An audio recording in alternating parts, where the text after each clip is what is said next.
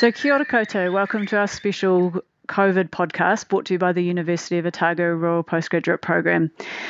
As clinicians, this is a time brimming with the unknown and anxiety. Between juggling our usual clinical work, taking care of children and whānau, learning about an illness most of us have never seen, and preparing our individual workplaces and staff, I think it is safe to say we're all feeling a little scared. Many of you will have listened and read much material about the international experience of COVID and the recommendations for our leading scientists and academics. In this podcast, I hope to address particularly uh, issues particularly pertinent to our rural context and answer questions raised by colleagues about COVID and how we can prepare ourselves and our workplaces. I'm very pleased and grateful to be joined by infectious disease specialist and very nearly Royal Hospital specialist Dr. Jared Green. Jared is generously sharing some of his time and expertise with us. Jared works at the Waikato DHB and has been at the heart of the COVID preparations, in particular dedicated to infection prevention and control and contingency planning. And before we get underway, we, we want to recognise that there are limitations um, to the advice that Jared can can give, um, given that there is a lot of uh, lack of evidence, um, given that we're dealing with something so new, and there is a lot of uh, guidance within each DHB and from the Ministry of Health. So, welcome, Jared, and again, thank you. So, firstly, Jared, um, have you to date had any experience with COVID patients, either by giving advice over the phone or, or direct clinical experience? Yeah, we have a few inpatients in the district health board at the moment. I haven't provided direct uh, direct care as such, but have been involved in processes around them. Great. And what's your experience of that been like? Um, I think there's a considerable amount of anxiety uh, about COVID, uh, particularly handling of process, uh, PPE, uh, staff exposure, and things like that. Uh, the cares provided to patients we've encountered thus far have gone well, but it's a small number of patients, and they're primarily looked after by a respiratory service or actually being looked after by our rural hospital colleagues at the moment. Great, and I guess that really sums it up. There is a lot of concern around issues around um, around PPE, and I guess a lot of this is anticipatory um, anxiety about where what we're yet to face and and the numbers that we may have to handle. So I guess first, if we sort of take a bit of a look at it from a scientific point of view, um, I wondered if you could just summarise what we we know to date about the virus as a pathogen. Um, particularly focusing on some aspects around um, how long it uh, lasts on surfaces um, and, and what actually is the mechanism of, of spread. Yeah, so all of us have seen a patient with a type of coronavirus infection repeatedly over and over and over again. Uh, most common coronaviruses uh, that uh, we encounter in clinical practice cause illnesses like the common cold.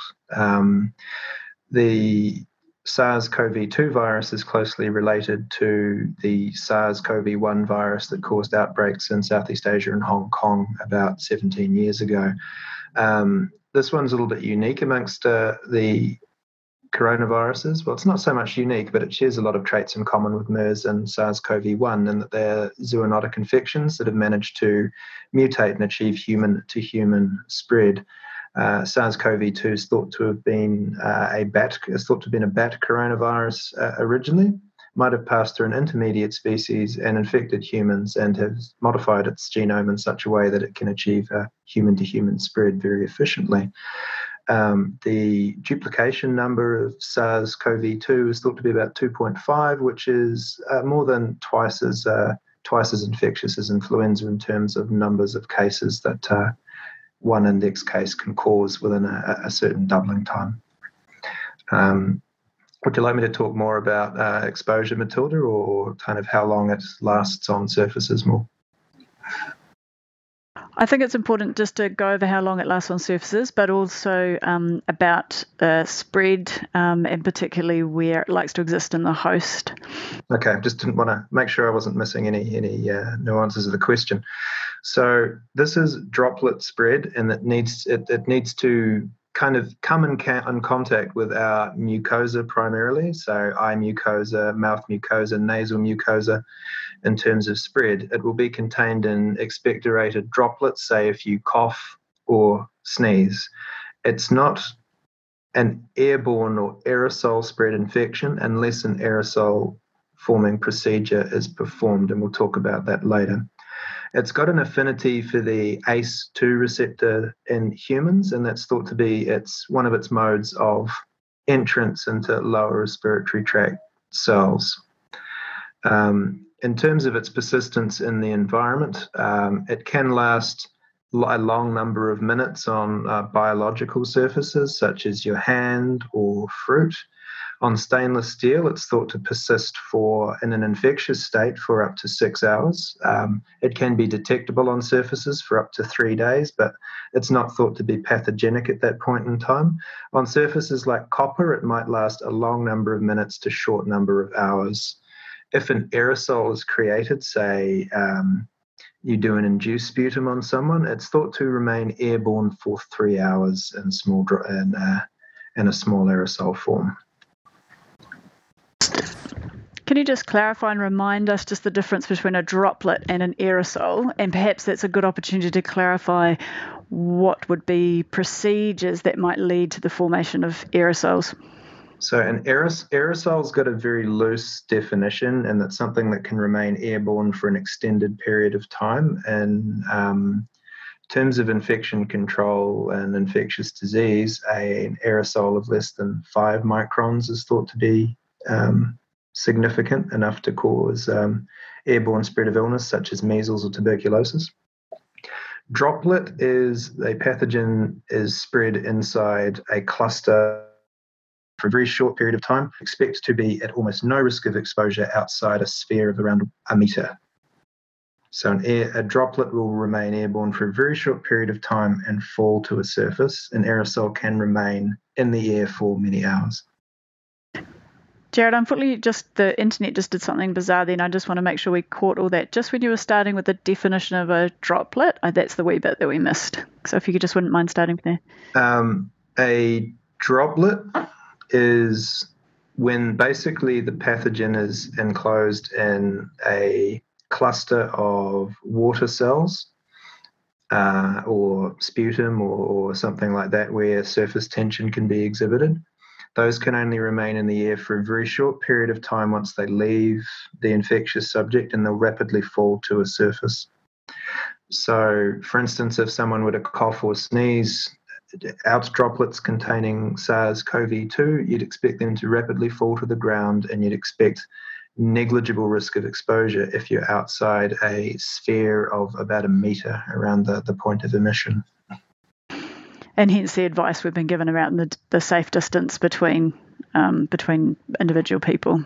Yeah, I think those recommendations are justifiably more conservative than the one meter I've said, which is a loose number. So, can you explain some of the limitations around testing? I mean, there's been a lot of discussion around the um, the use of wide-ranging testing, um, and and also uh, the fact that false negatives certainly occur. Yeah. Okay. So um, these are rapidly assembled tests in a very moving field. So I think some authors quote uh, sensitivities for positive tests in people who have COVID 19 of in the order of 70 to 75%. Uh, the specificity for people who do not have COVID 19 is thought to be similar, so in the orders of 70 to 80%. So there's a lot of scope for false and false positives and false negatives.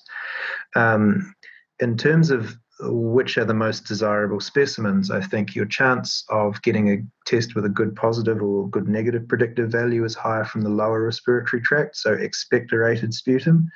Uh, nasopharyngeal or oropharyngeal swabs are slightly less reliable.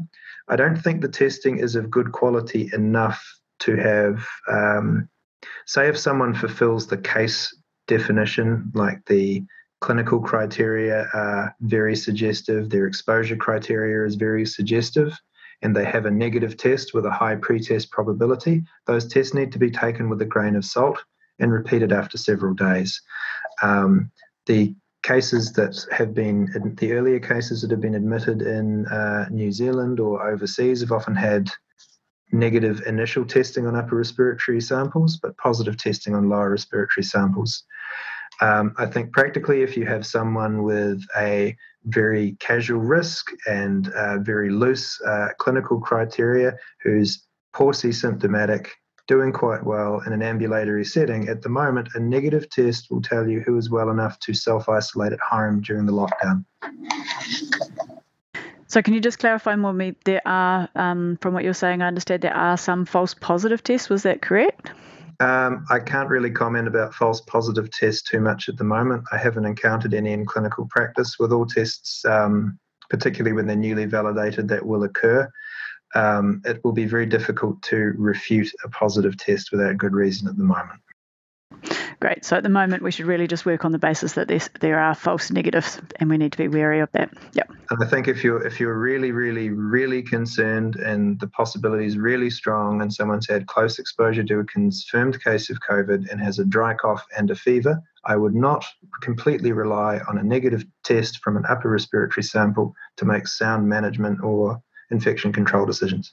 I'd need to repeat, think, and discuss it with uh, with an expert or a friend. Jared, I think that leads us nicely into some, the questions I was going to ask you about the clinical course, the clinical picture that we might anticipate seeing, particularly from what I've listened to. Uh, COVID seems to follow a pretty predictable timeline in those who have um, clinically significant illness. If you could just walk us through what we might expect to see. Okay, so the mean incubation period is around five days. That um, has been documented to be as short as three days and as long as longer than 14 days. I can't remember the exact figure. Most cases develop clinical illness within 14 days of infectious exposure. There might be a pre-symptomatic shedding infectious period of 24 to 48 hours prior to that. Um, people tend to develop fever first, then dry cough. Uh, people who develop more serious manifestations of illness will develop increasing breathlessness and potentially ARDS, uh, often around day 12 of illness. Um, the early data from China, that's all comers in Wuhan, suggested that maybe 80 or more percent of people would suffer a mild illness that would be self limiting. Around 15% might require hospital admission. Uh, around 5% might require critical care, but the death rates or case fatality rates reported early on were in the vicinity of 2%. In Italy, they've had a very different experience, and their case fatality rate is closer to 8%. Their critical illness rate is closer to 20%. Um, that might result from that being rampant in uh, older populations there. Um, people, young people, seem to do relatively well with this infection. Um, the death rate, however, or case fatality rate for over 80s can approach 40%. Um, gen- in general, if you see a walk in illness with COVID, you might expect them to have symptoms for up to 14 days. Um, in people that have a mild uh, illness, they will have intense viral shedding up to about day five, where it will drop off very sharply. But in terms of, uh, there's a lot of unknowns in terms of how long someone might remain infectious. So, Jared, just a, a, few questions with regard to that. And something I was listening to there um, was some thoughts that there was a particular pattern with regarding the fever. I'm not sure if you'd wish to comment on that. Um, the, the, the fever pattern, um, yeah, I, I I'm not too sure about the fever pattern to be to be honest. I'm told that once you've seen a lot of it, it becomes very much a characteristic thing. I think the description of the illness uh, overall seems to favour it being dry cough with fevers. People might experience some breathlessness late. The chest X-ray findings associated with acute illness requiring hospital admission tend to show a bilateral, subtle reticular nodular pattern and may be missed. As rural practitioners, um, Jared, I think one of the things we're anxious about is identifying these patients who are unwell and perhaps hypoxic and um, maybe requiring ventilatory support. Um, do you have any comments to make about the time frame that we may have to deal with between when someone's presenting hypoxic and when they may need ventilatory support? And I'm asking that, I guess, in, in what kind of time frame can we just support with oxygenation and arrange for uh, for transfer to someone somewhere where they can be supported in that way? Yeah, I think people don't tend to present hypoxic in the first week of illness. Some people with more moderate disease only require nasal prong or Hudson mask oxygen therapy. The warning signs with this would be if someone is deteriorating on the oxygen therapy that you've provided within a few hours. If people are developing ARDS with uh, COVID 19, it can follow quite a precipitous course. Um, requiring escalating oxygen doses, intubation rapidly, and uh, quite a number of patients develop quite profound myocardial dysfunction if they do require critical care and intubation. Something to be very mindful of in the rural hospital environment is your resource management.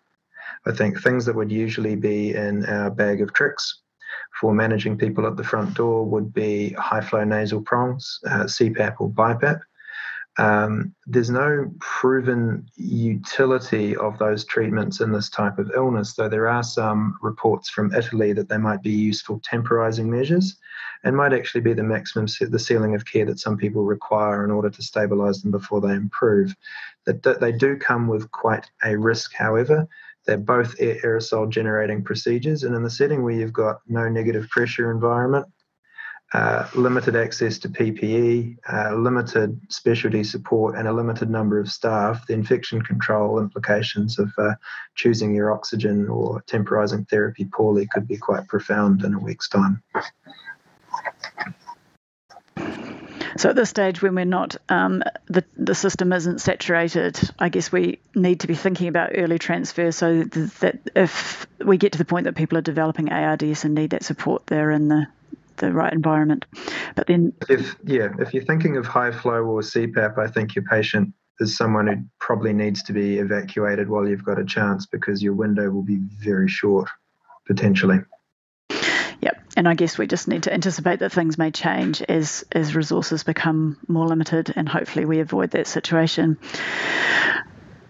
Um, I, am I'm, I'm very aware of the relationship between um, age and mortality. I was wondering if you could comment on particular comorbidities that may put patients at higher risk. Um, the recent papers published have focused on hypertension and diabetes as particular particular risk factors, but I'm not sure how much to read into that. It seems more intuitive that people with chronic respiratory disease or, or chronic cardiac failure might be people who you would expect to be at higher risk.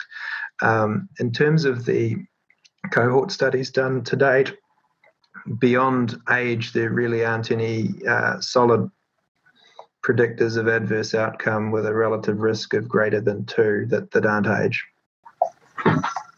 So I think being over being over 65 prejudices your outcomes. Being over 80, uh, your survival is basically a coin toss. So I guess we're all pretty feeling pretty anxious about preparing our, our hospitals and our environments, and each of us works in a very unique place. Um, but I guess just with broad brushstrokes, um, if you've got any advice about steps we can take to prepare our our hospitals, uh, our rural GP practices, um, with particular attention, I guess, to to systems um, and staff education. Yeah. Um, so I think that the best thing to do would be familiarize yourself with your local PPE guidance on what to do for management of patients with COVID 19. It is spread by droplets, so that will be little flecks of phlegm or sputum that come into contact with your hand that you maybe wipe across your eye or fall on your lips or wipe across your lips. So it needs to be in contact with your mucosa to be spread unless you've aerosolized it. So the things that are important for PPE will be a surgical mask, eye protection, disposable gown, and gloves. That's for routine uh, routine patient cares. Airborne precautions are recommended by most centres if you're intubating someone. Uh, they're on high flow nasal prongs, CPAP. they've had some upper airways instrumentation or they've had an induced sputum. So that would be the N95 or P2 mask, good eye protection, uh, the disposable gown and gloves. The doffing and donning process should follow your local protocol for consistency's sake. Um, diligence to the five uh, five moments of hand hygiene is going to be your friend uh, in general clinical medicine and over the coming months dealing with COVID nineteen in terms of um, preparing your institution, uh, it would be always worthwhile being familiar with what steps are being uh, told uh, taken for escalation of the the system preparedness. Like, what are your staff backup plans? Um, what do you do if you have a patient? What is your pathway for caring for them? How will you transport them from your your emergency department or your assessment area to a side room with droplet precautions? uh, knowing what your key relationships are, like who's going to be your key advice person at your referral centre in the Waikato, it's respiratory medicine in the first instance, and we're tending to do infection prevention control advice, uh, but it will differ elsewhere. Um, managing staff anxiety, I think, is a, a real issue in a lot of places at the moment. So making sure that you're talking to your other staff members, checking that they're okay, seeing if there's anyone who's particularly worried or particularly vulnerable and things like that. One thing also to be mindful of in, in your health boards is there's probably a lot more planning has gone into this than is visible to you. So having been sitting on CIMS panels for the last best part of the last month, I can tell you that finance needs a, a contingency plan. Um, procurement of PPE needs a, a, contingency plan. So there's a wide systemic response going on uh, most places or all places, I imagine. In terms of managing uh, your clinics or your general practice, you'd have to take guidance from your local PHO or, or, or institution. But I think moving as much as you can to virtual is a potential strategy for minimizing face to face contact. Um, minimizing reviews that don't need to be done. Like, I don't think anyone needs the blood pressure check for the next month uh, unless it's been rampantly out of control um, making sure that you've got a good uh, general practice uh, hygiene process and that you've got access to PPE. If you are working in a, a CBAC at the moment, uh, your local PHO and DHB should have a PPE policy that you can be familiarized quite quickly. Um, have either of you been working in CBACs or seeing primary practice patients for screening lately? I should just explain why um, Jared's saying both of you, Rory Miller is in the background as our producer. Sorry, I didn't realize Rory was invisible. Sorry. Yes, I think there's there's a there's a lot going on a lot going on out there. I think it's not possible to be 100% familiar with what everyone is doing, but I think being familiar enough with your own processes to be able to do what you normally do just a little bit better is going to be the most important thing in the coming months. And Jared, I think I think that you know that um, maintaining relationships with your secondary or tertiary hospital um, and almost putting your hand up to remind them that you are there. We, we attended a meeting today and we just needed to remind them about our small hospital um, and, and we had been forgotten in some areas and it, it wasn't intentional. Um, and I think connecting with your um, if uh, you're bigger, larger emergency department and, and making sure you're sort of on the same page certainly one of the things we had to consider today was if we do uh, run into the situation where someone needs intubation, where that's going to take place in our emergency department that doesn't have um, a negative pressure room or particularly well equipped isolation rooms. In situations like that, it's going to be difficult because you, you're essentially condemning that room to not being used for hours and having to send someone on airborne precautions into terminal clean that environment. So I think the in terms of what you can do in that environment, making sure you have your PPE on before you even think about touching the airway. And the same goes for CPR. Actually, if you think someone has COVID, you need your airborne precaution PPR PPE on before you start. It's the rate of healthcare associated infection may be quite high from the Italian experience, yeah, I think that was something that came to the to our attention at the meeting today. That that rushing into um, to treat a, a, crashing patient, we must put our PP on first. That takes precedence in this kind of situation. Our maintaining our health and well-being, so that we can conti- continue to deliver safe care to our other patients. Yeah, I think in terms of in terms of resuscitation of someone unwell with uh, COVID presents, it would be worthwhile ensuring that your DHB or, pol- or hospital has some kind of policy guidance around that because people that do get to the point of requiring resuscitation with COVID typically have profound myocardial dysfunction and uh, it is unlikely to go well even in patients who are relatively young. Thanks, Jared. Um, I guess you know PPE has created quite a lot of um, uncertainty and issues for uh, for us as we haven't had to think about it so carefully in the past.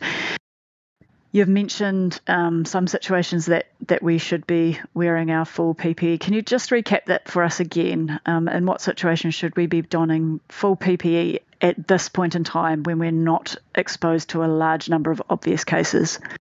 Okay, so is that, sorry, Matilda, was that question about dealing with patients you suspect COVID or patients in general?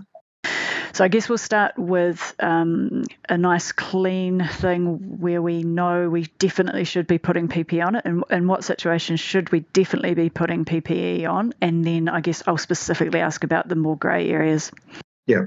So if you suspect someone has COVID to the point that you want to test, you should approach them with standard and droplet precautions. So that's gown, gloves, surgical mask, eyewear.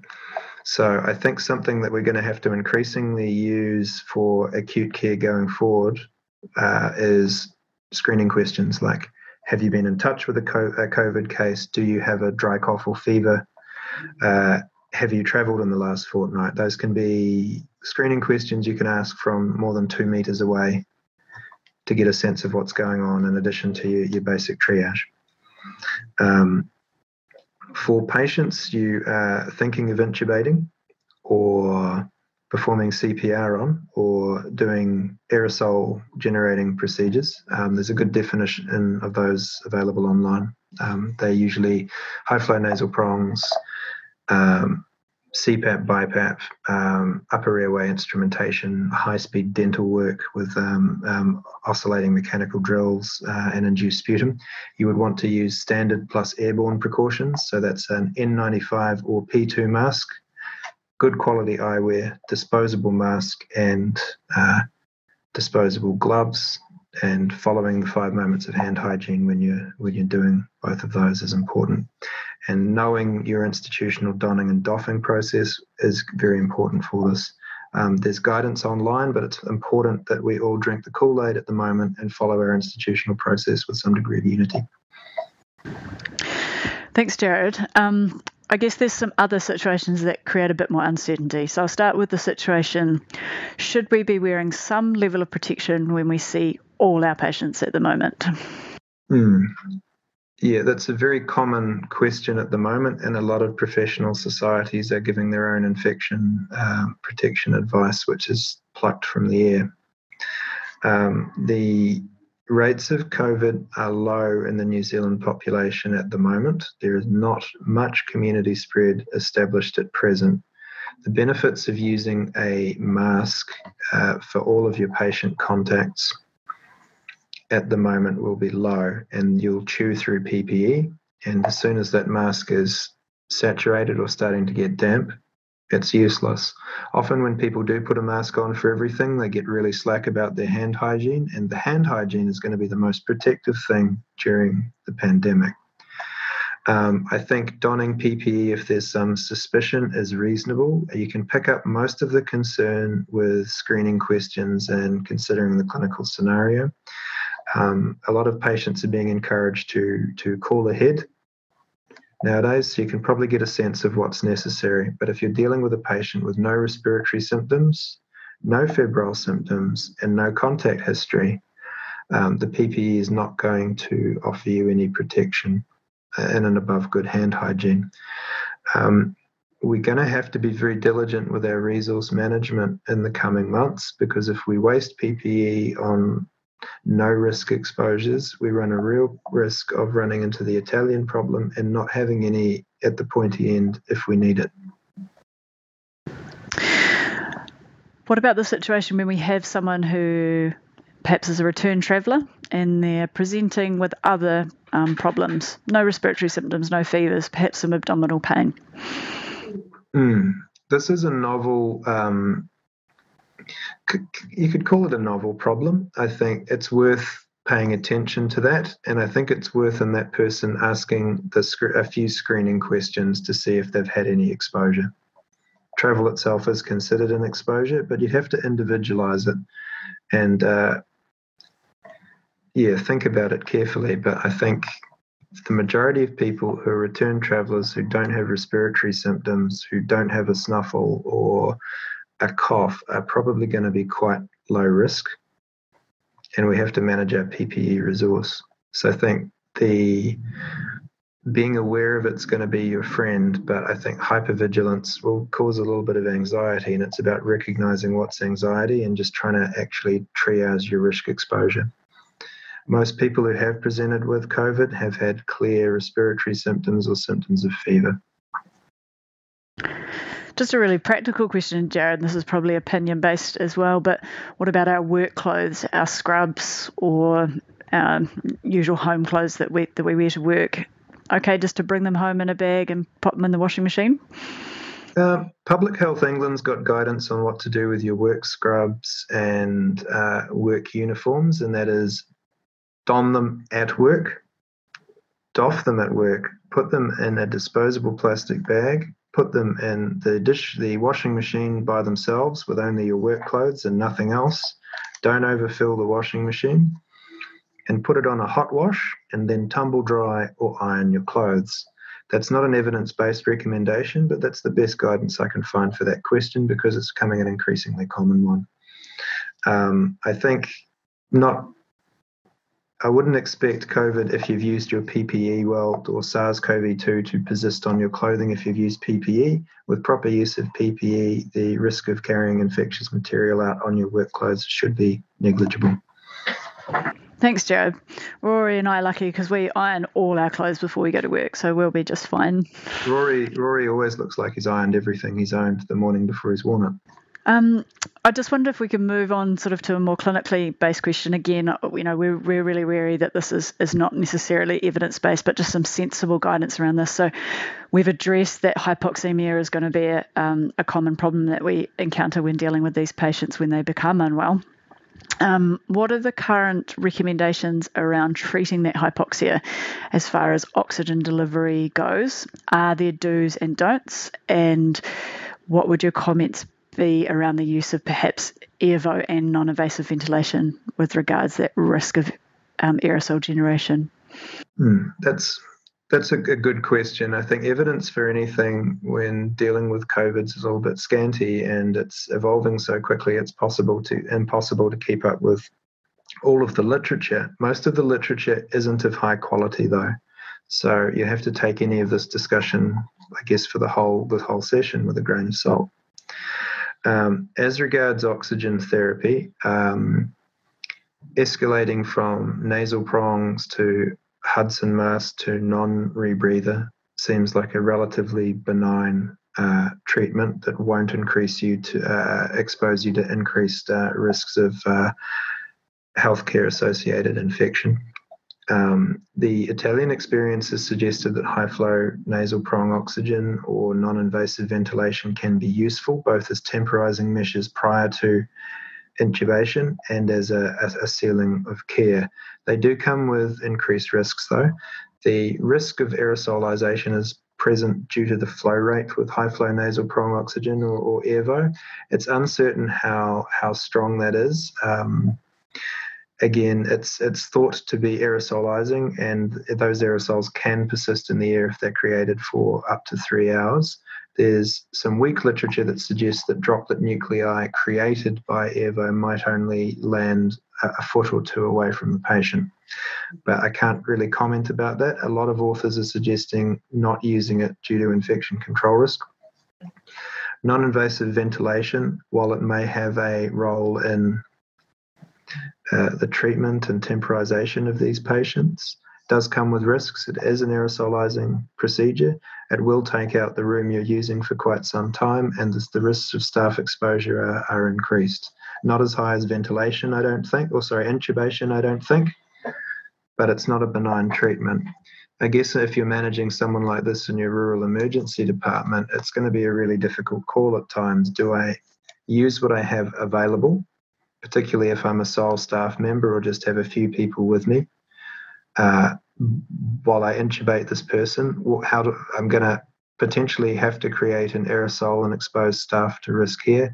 At that point, before doing anything like that, I'd probably request specialist advice because there is a there is a blowback and a resource limitation beyond what you're immediately doing, and that will be staff exposure. And when you're running on a more fragile uh, staffing system, a week or two after that that intervention, that could create problems for your ongoing care. Thanks. I think also we've got to consider anything that we uh, put in place with regards um, non-invasive ventilation or EVO. You know, we have to then consider how we're going to transport that patient and if we've actually got the capacity to continue delivering that therapy for transportation. Yeah, for example, the um, considerations we're going into in a, in a larger uh, institution are like ventilation systems, like which areas have connected ventilation, what procedures or airway support could we, or oxygen support can we provide in this particular area. Uh, and we're having to look at ventilation plans to figure out what's safe to give in our contingency planning elsewhere. So the uh, the potential infection control implications of those therapies are quite quite marked. Jared, I think we've sort of brought up the topic now of transfer, um, and obviously this is fraught. Um, I wondered if you wanted to comment a little on what we can do to try and ensure safe transportation, not only of our patients, but um, for our staff members who are involved as well. What things in particular should we consider while we're preparing a patient for transfer, um, and what the patient should have on them as PPE for transfer? Okay. So, um, patient transfers a, a, risky time in people who don't have infectious diseases, as you know. Um, the problems with uh, ambulance and aeromedical transport, particularly between institutions for long periods of time, are impressive. I think for transport or transfer in general, whether it's uh, down the corridor or in and out of ambulances, I think patients should wear surgical masks that would minimize the number of droplets expressed into the surrounding environment and minimize the infection control risk. Uh, as regards um, ambulances, if you have to have someone sitting in the back of the ambulance with the patient, they should be in full droplet precautions unless um, you're performing an airway generating procedure. And I'd really think carefully about even nebulizing these people in a confined space, and that applies to the emergency department. Use, use spaces if you need. Um, do ambulance officers need to have PPE on? If they are assessing the patient, definitely they would need droplet precaution PPE if they had a suspected case of uh, COVID to get them in and out of the ambulance. If they're more than a meter away and the uh, air and uh, aerosol forming procedures like nebulization aren't being performed behind them, they can probably don and doff before getting into the cab and use diligent hand hygiene. The same applies for aeromedical retrieval. If there's a a blind you can use to separate the cockpit or a, hard barrier and they're more than a meter away and there's no aerosol generating things being done the pilot themselves might be able to follow hand hygiene. If there's any risk of uh, droplet exposure because of a confined space, the staff member in there should be in uh, standard and droplet precautions um, or full um, full uh, airborne precautions uh, if there's any aerosol forming procedures being performed. Um, I do at times notice that I'm saying standard and airborne. Standard is kind of like how you'd manage, or sorry, contact and and and droplet or contact and airborne. Contact refers to gown, gloves, hand hygiene. Droplet adds the mask and glasses. Uh, airborne, different mask, different uh, same glasses. But yeah, the Ministry of Health's got some reasonably good guidance on on transport. A lot of it relates to potential contamination of the environment, who's sitting within what distance of the patient, uh, what needs to be done in there, what are the distances between the driver and and the patient, and what's likely to be needed um, during the transfer process. If it's a small distance of less than a meter, um, so everyone needs to be in contact and droplet precautions. Thank you, Jared. Um, I'm just going to warn Rory that I'm just going to ask him to see if he would like to add any questions, um, if he thinks there's areas that um, Jared and I have not covered. Um, but firstly, I've got a special question from Rory. Um, he'd just like your credible and um, you know, expert, well evidenced opinion on beards. And I need Rory to lean back just a little bit so I can appraise what he's got going on at the moment. That's quite impressive. Um, seems to have grown a little bit since the middle of last year. Um, Public Health England's got some really good guidance on moustaches and beards. I think the problem with having any facial hair at the moment is it will ruin your the fit of your your mask um, and make your your N95 mask ineffective. Um, the amount of stubble I've got, if I keep this growing tomorrow, is thought to be unacceptable in terms of um, mask fits for, for N95 masks. Um, having a little band here seems to uh, not correlate with poor mask fits. Handlebar moustaches do take the make the mask a little bit uh, less effective. Some people have um, suggest that you can have a shortish moustache, but I think a little bit of hair here is about the only thing you can get away with if you want a good mask fit. So clean shaven boys. So Jared's indicating that a tiny, tiny little bit of hair below your lower lip is um, is okay, but um, Rory may not, not meet the requirements. Yeah, and that's that's Public Health England's take. I don't know the evidence base for that, but they've got some beautiful documents available in their uh, their COVID resources if you um, can't sleep at two in the morning. One thing I didn't mention with um, in terms of the transport of patients is just make sure that your receiving institution is aware that you've thought of COVID and you're concerned about it. Um, I think a lot of um, isolation precautions, muck ups can happen due to poor communication between institutions, between wards, between teams, and things like that. So we need to be really diligent about communications around patient transfer. And that, that runs both ways. Jared, I just want to ask one more question. Uh, if we have a patient who's got no symptoms and is not confirmed to have COVID, but is self isolating at home with someone who is a positive case, do we need to um, use full PPE for them? Hmm. Um, depends on why they're presenting to hospital. If it's they're coming in for a checkup or something that could be deferred, I would defer anything non-urgent with them. It's worth being mindful, however, that they are in the observation period, but it just depends on what they're coming in with. COVID does can cause diarrhea, it can cause fatigue, it can cause myalgias. So I think being aware of some of the more subtle symptoms will be quite helpful as well. And if you're thinking about it and you think it's plausible and you think it could be an atypical presentation of COVID, it's worth thinking about the PPE. But I think if people are well no symptoms or irrelevant symptoms and say they're presenting with a broken arm, I don't think the PPE is necessary at that point in time. Again, um, we just need to be mindful about our resource management through the coming months because we will want to use PPE all the time. It does make us feel a lot better about our, our risk exposure, even if we're wearing it ineffectively. But we do need to save it for those times when we really need it. There will be nuanced questions, and they come up every day about whether we should be doing this or that. Well, that brings us to the end of our podcast. Um, thank you so much, Jared. Um, I want to wish you all the best for the weeks and the months ahead, and we may catch up again as this um, whole thing evolves. And to all you clinicians out there, take care of yourselves. Um, thank you for all the work that you've been doing and the work that lies ahead. Um, and please let us know as a team what we can do to serve you as far as providing updates and um, information and guidance. So, kia kaha. Ka kite anō.